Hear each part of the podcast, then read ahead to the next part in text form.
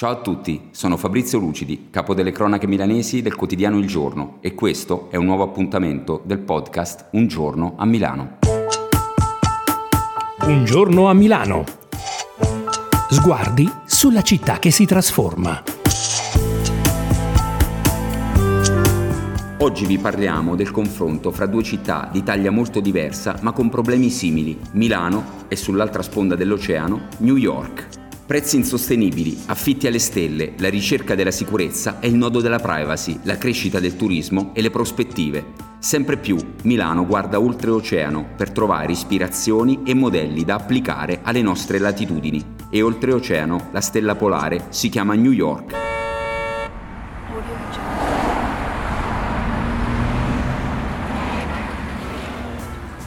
o meglio, l'isola di Manhattan, 59 km quadrati con 1,6 milioni di abitanti e altri 2,5 milioni di pendolari al giorno, un PIL di 1,59 trilioni di dollari, 59 milioni di turisti all'anno, una densità di capitali che non ha paragoni nel resto del mondo.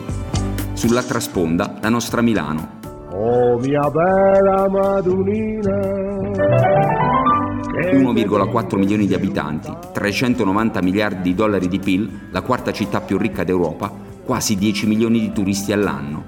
E, con 122 consolati, ha appena superato New York.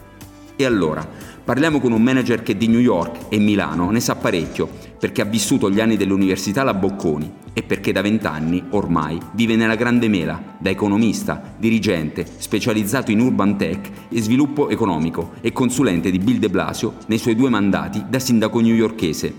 Gianluca Galletto, sulla sua esperienza e non solo, ci ha scritto pure un libro dal titolo che vale una filosofia di vita, Viva New York! E da oltreoceano racconta vizi e virtù di un modello mai tanto citato come in questi tempi a Milano, dal sindaco Giuseppe Sala in giù. Partiamo dal tema più scottante, quello dei limiti imposti da New York a chi affitta il proprio appartamento su piattaforme come Airbnb. Il sindaco di Milano vorrebbe seguire questo modello, affitti di minimo 30 giorni, tasse di soggiorno più alte, ostacoli al colosso web dell'affitto per far tornare i cittadini padroni della propria città e limitare le orde di turisti low cost. A Sala io l'ho segnalato io questa cosa. Io sono in contatto diretto sia con Sala che il suo capo di gabinetto, con tutto il suo diciamo, comparto del suo staff. Non so se, se da, nasce da me direttamente, però in tempi precedenti, cioè inizio dell'anno, anche una mail spiegando queste cose, anche perché io nel libro ne parlo. La città di New York ha avviato questa battaglia nel 2011 attraverso una legge dello Stato. Lo Stato ha vietato di affittare per meno di 30 giorni se non si è presenti in casa. Poi nel 2016 però, siccome questa legge non mordeva, nel 2016, questo parlo dello Stato, non della città, il Parlamento statale ha preso in mano questa cosa e ha fatto di legge proprio che, tutto, che riguarda tutto lo Stato. Nel 2016 la stessa cosa, c'è stata una battaglia legale molto lunga, iniziata dal procuratore generale nel 2014, Eric Schneiderman, bravissimo tra l'altro, dello Stato che è iniziato chiedendo che voleva sapere i dati, lasciateci i dati anche perché queste persone vogliono capire se pagano le tasse, se non pagano le tasse, perché lì c'è un reddito che tu fai, devi pagarlo, si paga, è un po' come in Italia, non, non, non c'è la cedolare secca, tra virgolette, si, si aggiunge al reddito totale. Insomma, questa cosa va avanti, la battaglia Airbnb la perde, spende milioni in comunicazione, appunto quello che sta facendo anche adesso un po' in Italia, dicendo che loro aiutano ad arrotondare no? famiglie che non stanno bene. Poi con De Blasio c'è stata una legge dello, della città che è entrata poi in vigore adesso e che ha posto una serie di altre cose, c'è una sorta di licenza, un registro e infine hanno creato, questo è il punto secondo me che andrebbe eh, valutato bene, cioè l'enforcement, cioè il far applicare la legge non è semplice, è un punto difficile Infatti la città ha dovuto diciamo, stanziare dei soldi perché era un ufficio che si chiama Office of Special Enforcement, cioè un ufficio all'interno del, della municipalità che si occupa proprio di fare monitoraggio e poi fare le ispezioni. Da un lato c'è un aspetto di provincialismo purtroppo e io lo, lo, dico anche nel libro. Sala è uno dei pochi che è venuto qua, ha voluto vedere cose che ho proposto, altri gli proponi cose, ti dico vogliono una stretta di mano col sindaco, col governatore, oppure vengono qui perché ci sono altre delegazioni di importanti politici italiani e quindi no, parto anche io, capito?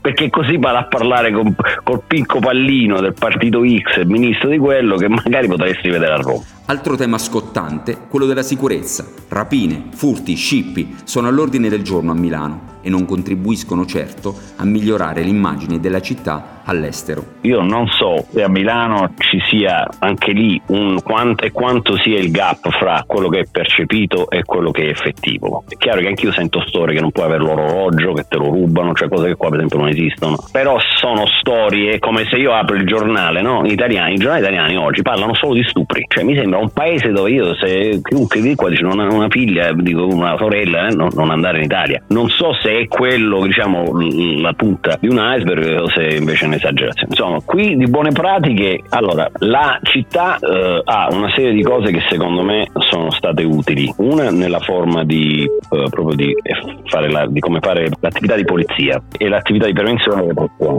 Che da un lato, e questa è una roba introdotta negli anni 90, che probabilmente in Italia in qualche modo si fa, ma c'è un, un sistema che si chiama CompStat, che ormai è stato, viene utilizzato in maniera molto più sofisticata sofisticata di prima, era semplicemente un sistema di raccolta dati costante, commissariato per commissariato, su tutta una serie di reati di qualsiasi tipo e un costante aggiornamento ogni settimana e vedere così, poi ah, questa cosa viene, vengono analizzate gli scostamenti e si, in base a quello si cerca di fare una prediction, una, una previsione di dove potrebbe accadere. L'altra cosa che è stata in, istituita qui, credo che rimang- sia rimasta in, in piedi, è quella della polizia chiamata così un po' di quartieri, si chiama neighborhood policing, cioè avere dei poliziotti che rimangono più fissi nei, quartieri e tengono, diciamo, eh, instaurano relazioni di reciproca fiducia. E poi c'è molta tecnologia che serve a osservare, prevenire o intervenire a più presto, tecnologie che usa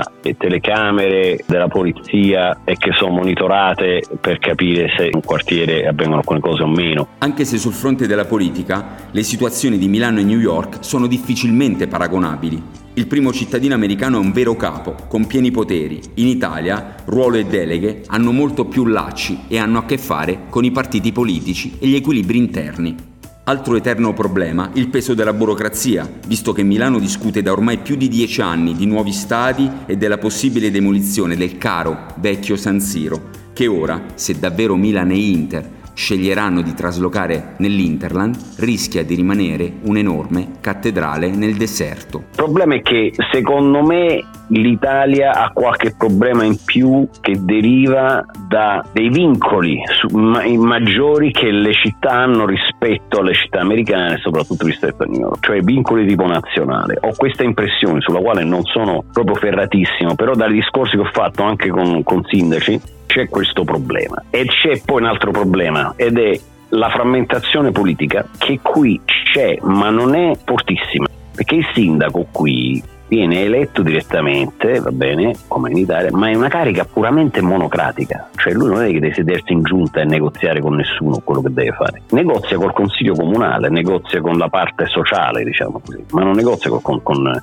i, tutti i assessori, commiss- commissari, commissioner cioè quelli che, che sono a capo dei enti, agenzie, cioè il, il, comune di New York ha 62 fra dipartimenti e eh, agenzie, sono tutti tecnici, cioè, mh, alcuni anche sono amici politici, Adams è stato più politico in questo, ma non è che ha fatto una negoziazione o partito, no? come si fa in Italia, devo dare un, un, assessore a Italia Viva, un altro alla Lega, un altro, quello crea secondo me problemi perché eh, hai direttamente dentro processi decisionali la rappresentanza politica di pezzi della città che, che, magari vogliono un'altra cosa. Quindi secondo me c'è un problema di base, di, proprio di empowerment, almeno delle grandi città, che dovrebbe risolvere il governo nazionale, che per esempio è uno dei punti più carenti del PNRR che io ho visto, cioè non parla proprio di questo. E non è un caso che ci sono i soldi e i soldi li sanno spendere. Ecco, il tema delle comunità scava un fossato fra le due sponde dell'oceano.